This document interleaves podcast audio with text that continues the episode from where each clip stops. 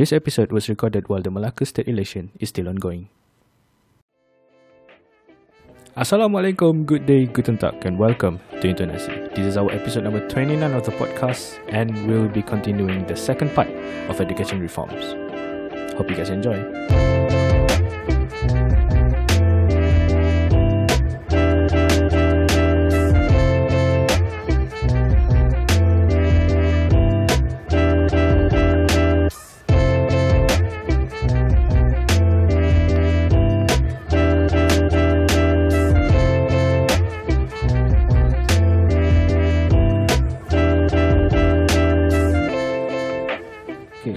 Moving on, it's actually my questions right now. So, as you know that you are, as I can recall, you are the co-founder of the Mayu Movement, right?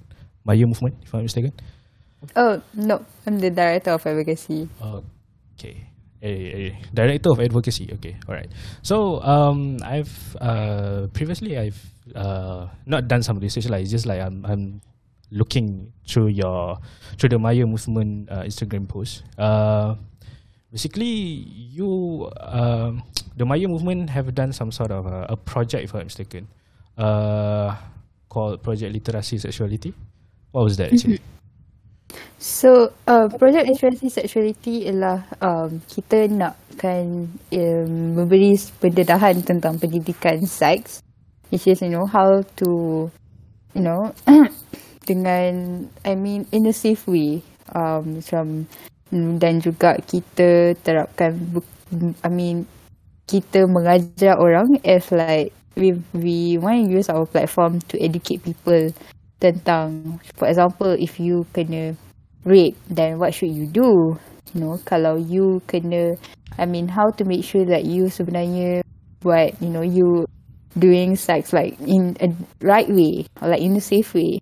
And also like macam mana, you know, consent from both, I mean, from both parties, and also like we want to teach the students more about, macam kalau kita tengok dekat Netflix, kita ada tentang sex education, but people bash it, macam orang kata, oh, sex education ni macam luncah, but not, it's not. Sex education is something that everyone should learn, everyone should know. Even me myself, I know about sex masa form 3 dalam syllabus science. It's late. Really late. Yeah. Oh, sekolah aku awal juga. Darjah 6, darjah 5 dah belajar. Holy, serious ah? Natural lah. As in antara kawan lah. Not cikgu tu provide lah. Faham dah. Kalau base education syllabus, tingkatan 3 baru belajar dekat subjek science tentang pendidikan seks. Then, you know, it's not even, we don't even learn about consent. We don't even learn about, you know, both parties should agree. And, you know, what if someone kena rogol, it, you know, bukan perempuan je. Even lelaki pun banyak je mangsa yang, bukan setakat lelaki je pun mangsa, but diorang sebenarnya mangsa juga. But orang tak anggap benda tu satu benda yang perlu kita perbincangkan. Orang sebenarnya luncah. But then, no, it's not. So that's why we terapkan, we want to use our platform untuk tunjuk yang this is it. You know, it's time for us to talk about this. There's so many sexual harassment going on. And so, yeah, that's all about such project sexuality, literacy sexuality. And also like under Mayu Movement, right now we are trying to focus on political education, where we wanted to approach a few MPs and YBs as well to put, you know, to hope that they can lobbying, or maybe can bring, or maybe can use this to, you know, for their manifestos, so that they can, you know, put political education dalam pendidikan, because this is very important. Political education doesn't mean you have to know party. You should know about simple things such as who is your prime minister, how it works, you know, how many cabinets that you have, apa dewan negara, apa dewan rakyat. And we learn that on dekat dalam sejarah. Tapi itu kita belajar tentang masa lampau. Kita tak belajar sebenarnya dewan negara kita sekarang pada hari ini, kenapa ada parlimen, dan kenapa parlimen bersidang, dan kenapa ada waktu yang parlimen tak bersidang. Kita tak belajar benda tu dan melihat kepada status quo masa. Dan juga bila mereka yang dah boleh mengundi, macam mana kita nak tahu yang boleh jadi pengundi yang baik? You know, macam mana kita nak tahu dia adalah orang yang terbaik? Kalau tak, sampai bila-bila kita akan ikut nenek moyang, dan juga kita akan, mata kita ni dah jadi macam, kita akan hafal, mata kita ni dah akan hantar, you know, impulse thought kita, brain kita untuk semata-mata tengok bendera. Kalau bendera merah, aku bendera biru, aku kalau bendera warna kuning, tak nak vote. Dia dah jadi macam tu, dia dah jadi instead of kita kenal siapa sebenarnya pilihan raya, apa calon pilihan raya kita. So I think benda-benda ni semua yang patut ada dalam pendidikan. Bukan nak cakap kita tak perlu belajar pendidikan civic, tapi apa sebenarnya civic yang dapat membantu para pelajar kalau sebenarnya kita pun tak tahu apa sebenarnya civic. To be honest, tak sumpah kalau tengok buku civic, serius rasa macam nothing much actually, civic. It's nothing. I mean, kita belajar tentang traditional costume, kita belajar hari apa kena pakai baju batik dan sebagainya. But I think it's more to general knowledge, where benda tu from time to time people akan develop. It's not shouldn't be a syllabus subject that compulsory and mandatory to all students. Maybe that one we can change to something else. Maybe the students should be filled with, I mean, timetable. I'm always questioning tau, kenapa kita ada 1 jam je PNP? I mean, 1 jam je physical education, which is sukan. Kenapa kita harus sukan sejam je? And sejam tu pun bapak tak aci je, weh. Tu lah. Kau turun, dah berapa minit, main tak sampai setengah jam. Okay, dah semua naik sebab nanti kamu kena, nanti busuk kelas, blablabla, dia punya. It's macam, I don't get it. It should be like twice a week. Kita kena ada main juga. And some private schools does that. Some private school diorang buat like a week ada 2 jam waktu sukan, dan 2 jam waktu sukan tu diorang akan pastikan, sebab some private school diorang pagi sampai petang, so akan ada 1 sesi pagi, 1 sesi petang, so setiap minggu tu dia ada 2 jam. Ni is a good thing, where student rasa macam, you know, productive untuk pergi sekolah, dan taklah setiap-tiap hari kena pakai baju sekolah, uniform, tie, kemeja, baju kurung, setiap hari, and 1 hari je pakai baju sukan. Panas kot. Salah apa? Kalau macam sekolah aku tu ada baju lengan panjang kan, which is my standard baju sekolah kita orang lah. So kalau aku masuk kelas kan, aku akan setiap selipat sampai sini. Lepas tu kena marah kan. Memang panas gila, serius aku cakap. Memang panas. Panas gila. Lepas tu bila kalau turunkan baju, mesti kena marah. Wah, standard tu. Okay. Berbalik pada soalan. I actually want to talk about sex education, right? So, as in the past months, we have heard a case where a teacher has been allegedly making lewd jokes and jokes about rape towards students while explaining about sexual harassment, in which a lot of people already know about this case lah. Okay, which the thing that sparks a movement called Make School a Safer Place. Okay. With that, there are also some many cases regarding sexual harassment, not just like workplace, but also school as well. But it's idea that macam diorang tak nak laporkan, takut diugut oleh sexual harasser and all that. And also the situation, macam banyak jugalah kes-kes yang berkaitan dengan kes pembuangan bayi di bawah umur, and you know, benda yang kes yang bagi aku it's something that very, dia dah jadi norma dalam dalam Malaysia ni lah kan, sebab disebabkan oleh sex education yang dikatakan sebagai tabu dalam masyarakat Malaysia or macam in Asian punya countries. So do you think that sex education should be brought more in Malaysian education system? If that's so, how do you think this should be taught? It is. Sekarang ni, kalau tengok dulu, bila ada scene, for example dekat TV kan, kalau ada scene like macam kissing scene, orang akan tutup mata. Sekarang ni jatuh benda satu norma. Yeah. You know, cium je, bukan apa pun. But, I mean, it's not even the norm back then. But nowadays is something yang macam orang dah suka tengok. So I think political, I mean sorry, sex education is very important because it's not only teach us, you know, about sex ataupun tentang you know, our body parts and so on, but it's also teach us about our rights as a human. Apa hak-hak yang kita ada kalau kita kena sexual harassment, apa hak yang kita ada and apa yang patut kita buat kalau kita ialah mangsa. And sex education mengajarkan kita untuk, you know, kalau contoh bila ada isu macam bila cikgu yang buat joke macam, you know, about rogo stuff, about yang macam very sensitive. Dengan sex education kita tahu mana satu benda baik dan mana satu yang benda buruk. This is not a joke, this is something that benda ni dah cross the line, dan semua orang kena ambil maklum that this is not something that you ada hak untuk gelak ataupun be fun of. I mean something funny. So salah. So saya rasa sex education lah sebenarnya kita belajar tentang more about, it's not just about but also about period. Girls normally and especially diorang tak tahu. You know, some people think that bila dapat period satu benda yang malu and don't want to talk about that. But at the end, if you try to talk about it, then what if you sebenarnya kena infractions? What if sebenarnya you have a problem with it?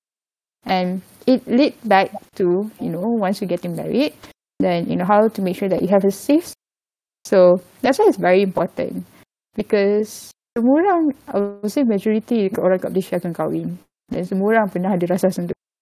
But yeah, so benda ni sebenarnya mengajarkan kita, dan I don't think that apa yang kita belajar sekarang satu benda yang sebenarnya satu benda yang macam dekat Malaysia ni, dia satu benda yang orang kata bila cakap je benda tu lincah, tapi orang boleh tengok. Kalau ada cerita-cerita yang macam P18 ataupun pornografi dekat Netflix ke apa, selalu trending, tapi kita tak nak cakap pasal benda ni. We don't want to educate people, but we always jump into conclusion. So I think that's when this is very important. Even you know, the boundaries between kalau kita dah pergi kerja, kalau dekat universiti sendiri, between the lecturers and the students, between our friends, benda tu sendiri pun kena ada boundaries. So that is why sex education is very important. Ada banyak kes sebenarnya sekarang ni yang, you know, guru-guru sendiri pun dah, you know, anggap budak pelajar sebagai satu boneka. Dah berapa ramai jadi mangsa. Dan okay, bukan perempuan je, lelaki pun kena banyak, yeah, and ramai. So that's why bila ada stigma, yeah, I mean bila stigma macam cakap, oh dia lelaki, tak apa. I mean it's not saying dia lelaki, dia tak apa. I mean dia pun perlu risau about diri dia, because I mean we are human back then, yeah. Diorang pun pernah ada cerita yang diorang sendiri tak nak cerita sebab takut, namanya malu, yang orang takut orang judge. But this is very important. Everyone should know that, you know. Macam mana kalau sex education also, you know, teach us about, you know, what happen if we have a friend yang LGBT, you know, dan macam mana kita nak handle, kan kita nak discriminate diorang ataupun buang diorang from the country. I mean, yeah, benda tu memang kalau kita cakap about religion, maybe it's true, but at the same time, as a human right, I mean, as a human yang kita tinggal dengan negara yang diversity, when we face this kind of people, takkanlah kita terus nak, you know, tolak diorang. I mean, it's wrong, you know, and we should respect their, you know, their ideology, their, I mean, their thoughts, I mean, whatever that they are doing. Kalau diorang tak mengganggu ketenteraman orang lain, but what if diorang mengganggu? So this is when sex education is very important. I mean, macam sex education dekat Netflix, I think it covers a lot. It covers 360 degrees where they also teach about, you know, how to do sex with all the LGBT, macam LGBTQ, even, you know, girls, normally perempuan, China, and juga lelaki, you know, what should you do, what should you shouldn't. It's very good lah. I just feel that dekat Malaysia ni, kita rasa semua benda luncah, dan mentaliti kita ni susah nak ubah. And I know, and it's not our fault, because kita negara yang I mean, hidup dalam agama, dan have this kind of, we already been adapt with this like so long. So when kita dah ikut satu ajaran yang barat untuk kita terapkan pendidikan seks tu, satu benda yang I think is quite, it's not a norm for us lah. So that's right, it's not impossible, because everyone should know that. And even if like, I mean, if I need to share a story, macam last past month, a few months ago, I kena naik Black Maria because of like especially a candle virgil. So a lot of us, like 31 activists, kena bawa masuk Black Maria, and we need to, kita kena tarik masuk Black Maria untuk pergi ke IPD. So this is actually a sexual harassment kalau ada lelaki yang tarik perempuan untuk semata-mata untuk pergi naik ke Black Maria, because first memang dah langgar because guna kekerasan, and second you had already crossed the line. You cannot do that. And also same goes if like ada officer perempuan yang tarik lelaki untuk pergi ke Black Maria, because it shouldn't be that way. You should respect. And also, kita mostly lah officer Melayu, so you should, you know, korang kena lah. And plus, it's, if I'm not mistaken, masa tu ialah malam Jumaat. So, not Jumaat malam. So, yeah, again, why? Kalau kita tak ada pendidikan, we don't know that is wrong. That's why education is very important.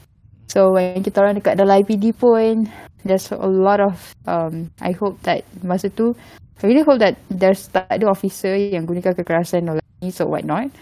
And even we have to, our phones should berbagi, and also like our things semua kena check and so on. So this kind of thing yang macam benda common, but if you don't have education, we don't know that benda ni salah.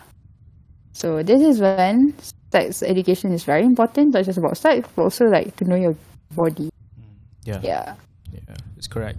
So when we talk about sex education, it's always about benda-benda yang something yang lucah and all that, right? Betul. So yeah, but it's bukannya semuanya berkaitan benda lucah, and I think di sini sex education tu memberi kesedaran kepada kita in which that we as a human, we have boundaries. Kita ada until at some point benda tu it's like no, you cannot do that. And there's also no touching zone and all that. And bagi aku bila mana orang cakap pasal sex education juga, orang mesti akan cakap macam kau ni encourage young people untuk have sex ke, have sex di luar nikah and all that. But actually it doesn't. Dia lebih kepada prevention. So like what the use of condom for, what the use of semua semua macam contraceptive and all that. I think it is a very educational. They had some sort of educational purpose regarding contraceptive and condoms and all that. Yang benda yang sama waktu dengan dia. So it's not about whether we encourage them to do that, but it's more to prevention. So that bila mana kalau kita tak diajar pasal sex education, there's going to be a lot of anak luar nikah. Like it's going to be a norm lah macam sekarang. So what do you think about that? So yeah, I think it's true. Sebab tengok orang buang anak dekat semak samun. Yeah. Kesian. Kesian sangat. Kesian kat budak tu kalau kena besar tanpa parents, tanpa ni, tak tahu parents. This is why sex education is about prevention juga. It's not just about kalau takut ni. It's like, let's say if you dah buat sex and you don't know if you can HIV or so whatnot, and how to prevent these kind of things. It is something that people should talk about lah. It's not just about how good is your sex lah, but it's something that you should talk about. How to make sure that you actually in a healthy phase, and also prevention. Kesian sebenarnya tengok baby yang, oh my god, sometimes I will cry, tengok all the baby kena campak. Like bayangkan lah bila mana diorang dah besar and diorang tak tahu siapa ayah diorang dan siapa mak diorang, and then they like grew up in the rumah kebajikan and all that. So it's saddening lah to see like that. Yeah. Lepas tu dibinkan Abdul. Time's up already actually. Okay. Sure. Okay. Right. See you, Rifhayah. Bye. Thank you. I transfer already. Right. Okay. So yeah, you guys continue, okay? Okay. Okay. Bye. Bye. Bye. Bye. So yeah, moving on. Bukan moving on. I mean, like, to summarize lah, just like what me and you said, that sex education is the most important thing. Not just for the sake of, you know, having sex and all that. It's just like for the sake of prevention from any some sort of disease, and also prevention from, you know, in the future times there might be consequences and all that. And there's also give some sort of explanation about the which one that you should do and which one that you should not do, which one that you should touch and which one you cannot touch. So yeah, it's basically, it should be implemented lah in Malaysia, and try to, you know, memberi kesedaran kepada orang-orang ramai lah, especially kat Malaysia ni. Okay, so yeah, moving on to Amza, the last question. Yay, last question. Okay, sudah ni. Okay. Untuk last question ni, I will sentuh pasal higher education. But untuk higher education ni, I would like to highlight some things lah, which I think we can talk about lah, which is about Akta University dan College University, ataupun in short AUKU lah. Apa yang I tahu lah pasal status ni kan. Kita almost abolish AUKU, but the progress is actually questionable. Dia punya, like, somehow I want to find the updates, but I also terpinga-pinga, dah start ke belum ni, macam progress dia sampai aku si pening tau, sama ada dah mansuh ke belum tau. Macam benda ni kan, dia tak clear tau. So sebenarnya sebenarnya kalau kita cakap pasal AUKU ni, when I try to say, kita ada different political views lah, especially among youth. Tapi sekarang ni all the macam belia sekarang ni rasa tak selamat lah, bila orang yang, when the people in power use its power to silence the youth, including in the university level. Bila cakap silap sikit, kena bawa balai. Datang protes aman pun kena bawa balai, even ada penik. And the worst thing is, orang muda yang some orang muda yang kritik kerajaan akan ada chance untuk kena reject masuk universiti awam. Itu memang mungkin Rifhayah pun kena lakut kan. So so yeah, I follow the updates actually. So about this, right, what's your opinion about this? Is having a different political views and beliefs is a crime for anyone in the youth in the public university? Sebenarnya kalau tengok sekarang, anak muda kita tak lemah tau. Sebenarnya sekarang ni lebih banyak anak muda dah aktif ataupun berlantang bersuara compared to before. Kalau kita tengok dulu, kalau seorang tu je yang buat protes, maksudnya muka orang tu lah yang sama.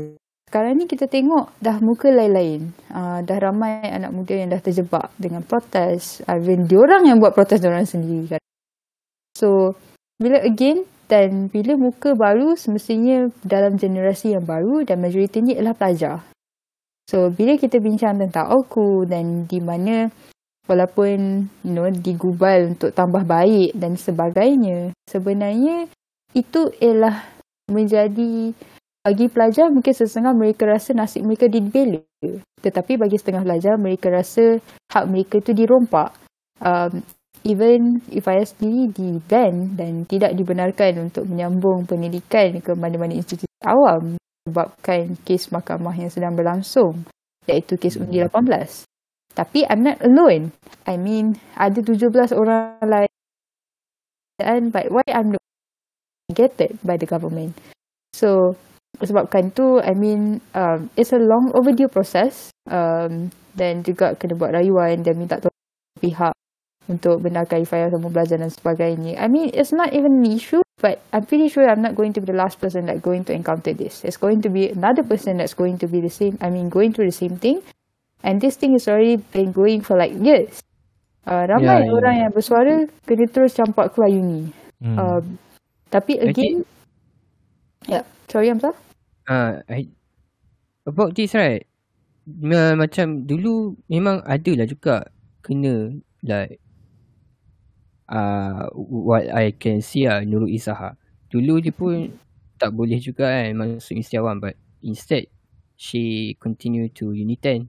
So yeah, I don't know lah. It's just, you know, about this right, benda ni tak sepatutnya berlaku lah. Sebab kita manusia kan, benda berlainan kan, berbagai opinions. Betul. I mean sekarang ni pun I mean we don't know what's going on to the other activists in future diorang macam mana. Kalau kita sendiri, negara kita boleh sanjung Greta Thunberg yang untuk bersuara, dan kenapa kita sendiri tak boleh nak hargai aktivis yang ada dekat dalam negara sendiri. Kalau kita tengok Adam Adli yang memang tokoh aktivis, Adam Adli, apa ni, kalau macam Miss kat yang lagi protes dan sebagainya. Dan kalau tengok perjuangan Bersih di mana mereka dapat berjaya untuk kumpulkan, it's crazy, it's a huge wave.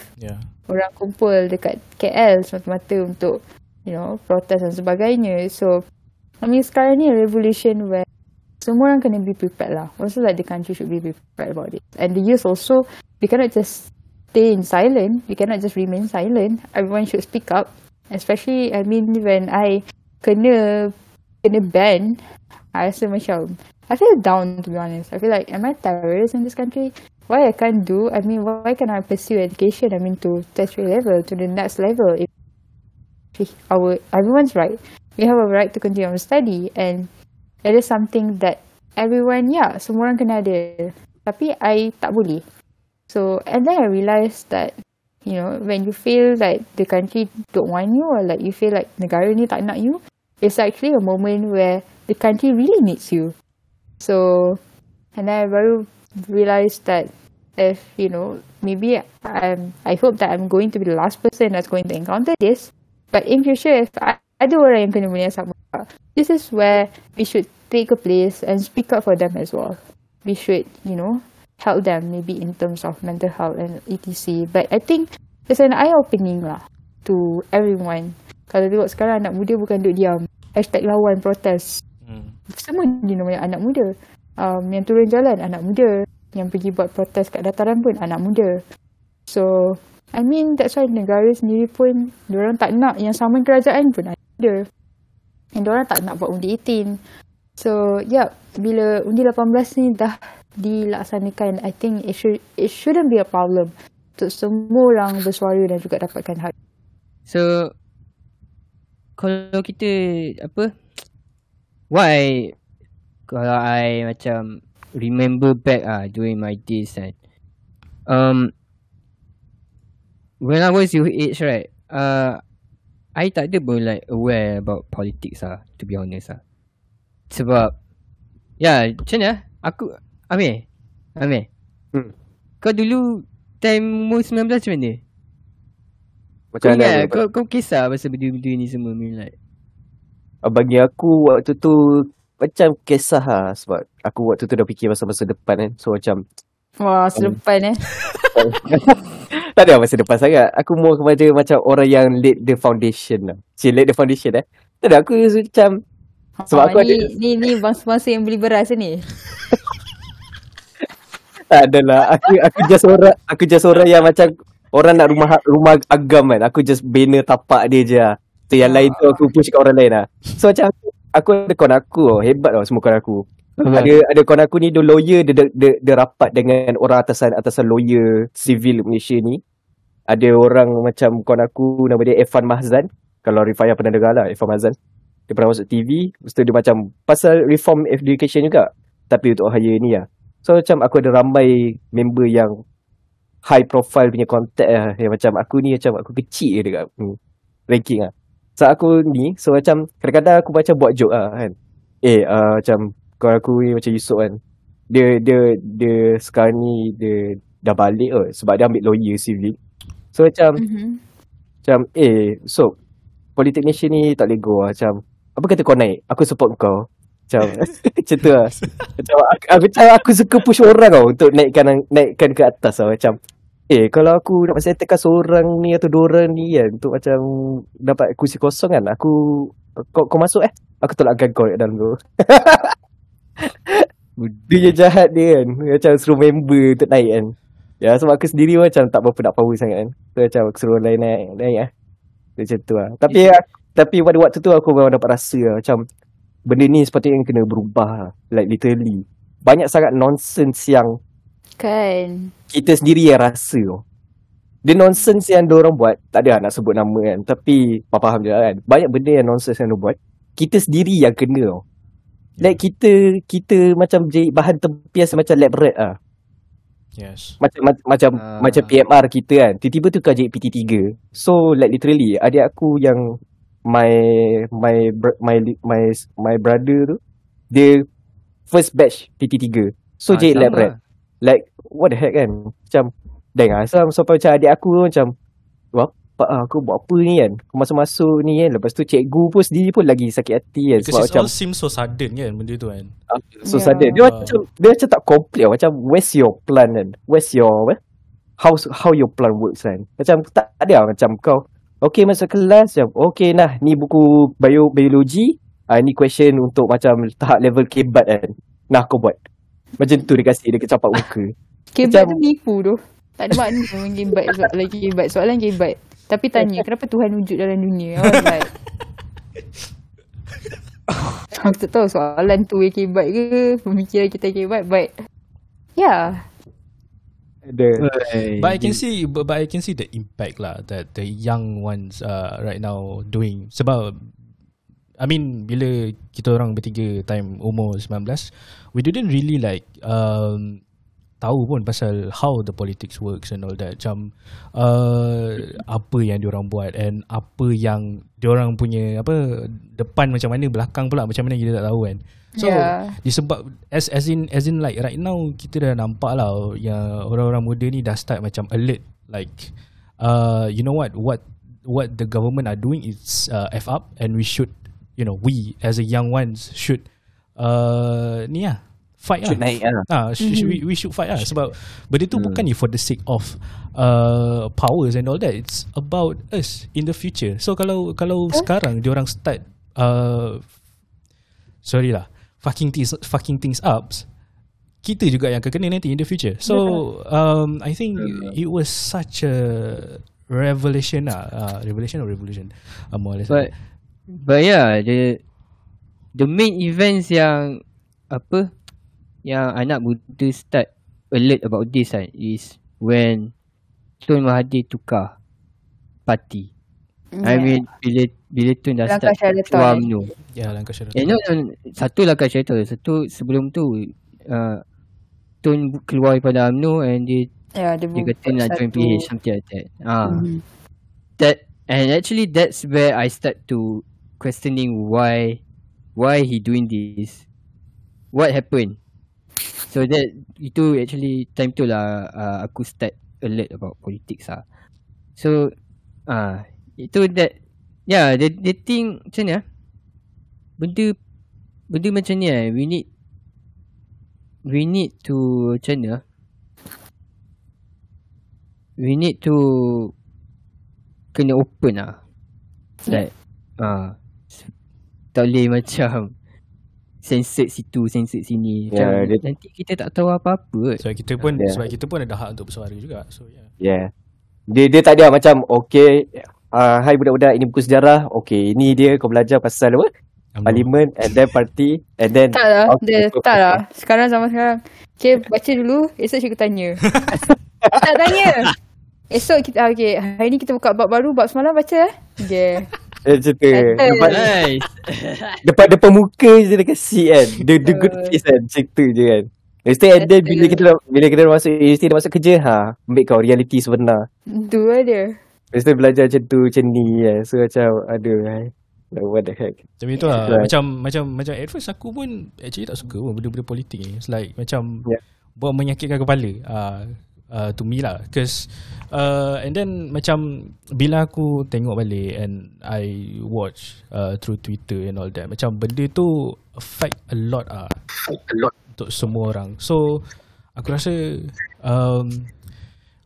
whether kita tak suka atau tak suka pun pasal politik ni, benda ni is like fundamental things tau. Benda ni is crucial for us and we need to know that, sebab benda ni is also the one that change us in the future, and the one that, you know, bila kita restructure balik benda ni, it does improve Malaysia in the future. So aku rasa benda ni patut diberikan pandangan lah macam tu lah.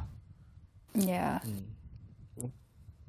Ada macam-macam zaman kita sekolah menengah kan, punyalah apa, masuk debat kan. Masuk debat tu semua kan, pandai berbalah-balah, sampai besar tak pandai nak berbalah, suat sangat nak keluar suara. Punyalah dekat debat punya competition ni kan, pandai cakap besar tu semua kan. Zaman sekolah melawan dekat cikgu berani babe. Sampai kerja, sampai dekat tu kau senyap macam kucing, macam dia. Tak boleh nak cakap apa lah, the heck. Punyalah banyak anugerah aku dapat debat kan. Macam aku dapat apa, debat nombor 1, team menang macam tu kan. Balahan power kan. Aku literally pernah masuk debat lah, tapi what I can say is debat is not my thing lah, what I can say lah. Bayangkan aku masuk pertandingan sekolah debat tu, masuk first round kan, aku dah kalah dah. Tapi ada je. Tapi sekarang dah ada debaters yang berani untuk menyuarakan pendapat kan. Kalau tak disebabkan Syed Saddiq, dia takkan naik. So Yeah. So itu lah, memang macam kita orang muda ni, we need both aspect lah, like literally percakapan, like literally debat. Dan lagi satu, kita kena tunjuk action yang kita ni sebenarnya mampu buat lah. Yeah. So sekarang ni kita, Kalau ikut ni kan, kita suara tu dah ada, but we need a more solidified action lah, for me lah. Yeah, alright. Macam kita punya apa, our contribution to the country lah, something like that lah. So macam kalau kita nak harapkan, tunggu kita dah umur 30 lebih, 40 lebih, lepas tu dah macam berusaha keras dalam parti or something like that lah. Macam dah tunjuk contribution, dah dapat naik, macam orang recommend kita something like that, baru nak buat lah. Macam isn't that too late right now? Macam tak ke terlambat kan? So benda kita nak, benda yang kita nak capai ni literally takes time, a lot of time. Then nak lay foundation contoh macam 5 tahun kan, and then next phase 10 tahun, and then tak sempat pun nak finish that proper phase sampai final phase tu, tapi tiba-tiba macam kita dah retired from that party and something like that, and then we have to pass it on to our next generation kan.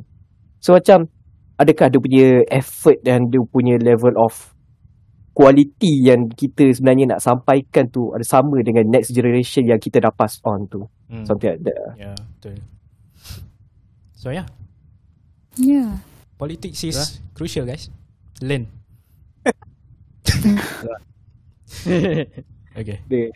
I pass to Fiki ya. Oh, dah settle dah. Itu lah. Okay, so before we close our episodes, do you have any final words, Rifhayah? I think just like cakap yang about politics tu kan.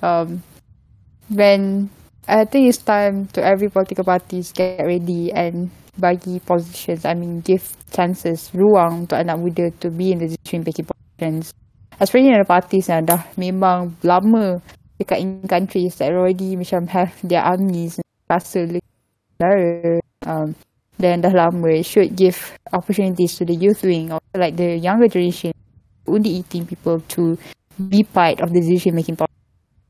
Diorang pun nak juga merasa, macam mana bila Undi 18 dah diluluskan, parti macam UMNO, Barisan Nasional dah lama, you nak macam mana you nak bagi ruang untuk mereka berada dalam meja bulat untuk berbincang bersama, because we have to hear their thoughts and their sayings as well. So I think by ending this, I want to say that our education system is like, we have to do something. And in order to reproduce a kid's not just a robot, you duduk dalam kelas, yang controlled by bells, yang, nak pergi toilet after break pun jadi issue. we are human being. And kita, you know, tak ada istilah macam kalau dah minum air sekali pun kena marah kau nak minum lagi. Cikgu akan tanya kau ni tekak apa. And then like, you know, we homework pun we already treat like we are not human anymore. So I think there's a lot of things that we need to do in our education systems. Also like untuk university students, you know, we cannot just kalau ada masa kosong je terus kena selitkan kelas. Cikgu suka hati je, lecturer suka hati nak buat kelas malam ke siang, Sabtu, Ahad pun, you know, up to him or her. But again, we are, at the end of the day, we are all human. Kita semua manusia dan semua kena play the role lah. And also orang kena play huge in order to make, you know, in order to have a better education. Yeah. So yeah, we really hope that Undi 18 akan terjadi. So yeah, so that kita sebagai, you know, anak-anak muda ni dapat memperjuangkan for the sake of country, also for the sake of our own generation. So yeah, yeah. Aku harap jangan jadi semua tiba ada tiba tak ada. Itulah. Jangan doh. Aku tak pernah lagi rasa nak mengundi ke tak. Like literally. Member fired up. Member tak pernah dapat mengundi lagi. Tak, cik semua tak apa lagi. Cik semua tak apa lagi, kejap ada kejap tak ada. Kalau langsung tak tahu cik semua wujud. Sudah. Ya, yang tu aku mau tarik ah. Itu aku tarik pakai tari ah. Dah datang. Datang mengundi. Datang mengundi. Memang ah tarik.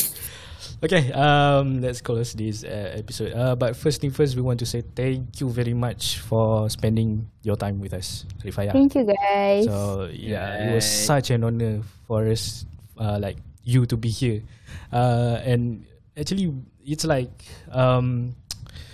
very, it is very an honor lah. Sebab kita orang pun, it's we are not we are our podcast is not that big to be honest, but you accepting our invitation, it is like such a great honor.